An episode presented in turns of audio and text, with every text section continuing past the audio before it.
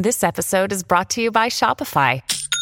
Forget the frustration of picking commerce platforms when you switch your business to Shopify, the global commerce platform that supercharges your selling wherever you sell. With Shopify, you'll harness the same intuitive features, trusted apps, and powerful analytics used by the world's leading brands. Sign up today for your $1 per month trial period at shopify.com slash tech, all lowercase. That's shopify.com slash tech.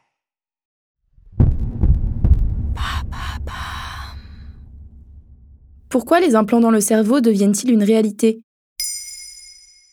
Merci d'avoir posé la question.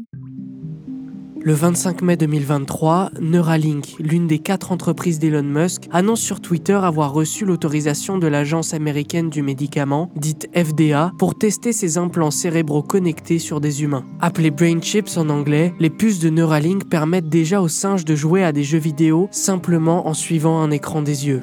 Pour rappel, sur 23 primates, le rapport vétérinaire datant de 2022 relate la mort de 16 d'entre eux, en soulignant les souffrances extrêmes qu'ils avaient subies.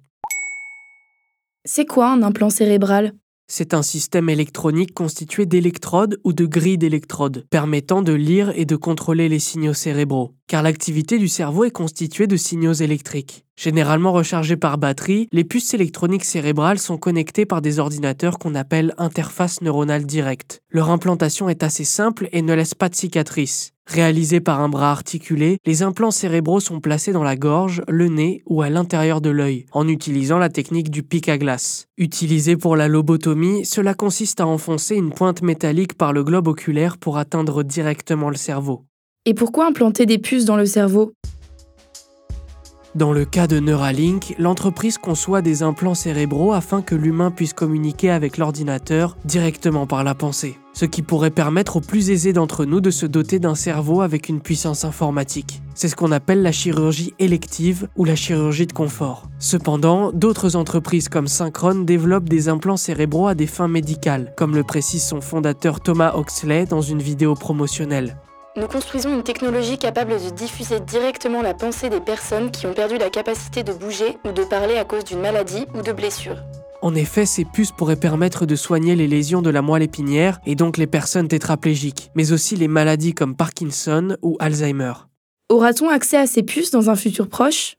Plusieurs patients effectuent déjà des tests pour l'entreprise Synchrone. Ils sont envoyés directement dans les vaisseaux sanguins afin de rédiger des mails ou juste d'aller sur Internet grâce à leur cerveau. Neuralink, de son côté, déclare sur Twitter après l'annonce de la FDA c'est un premier pas important qui permettra un jour à notre technologie d'aider de nombreuses personnes, mais les recrutements pour les essais cliniques ne sont pas encore ouverts.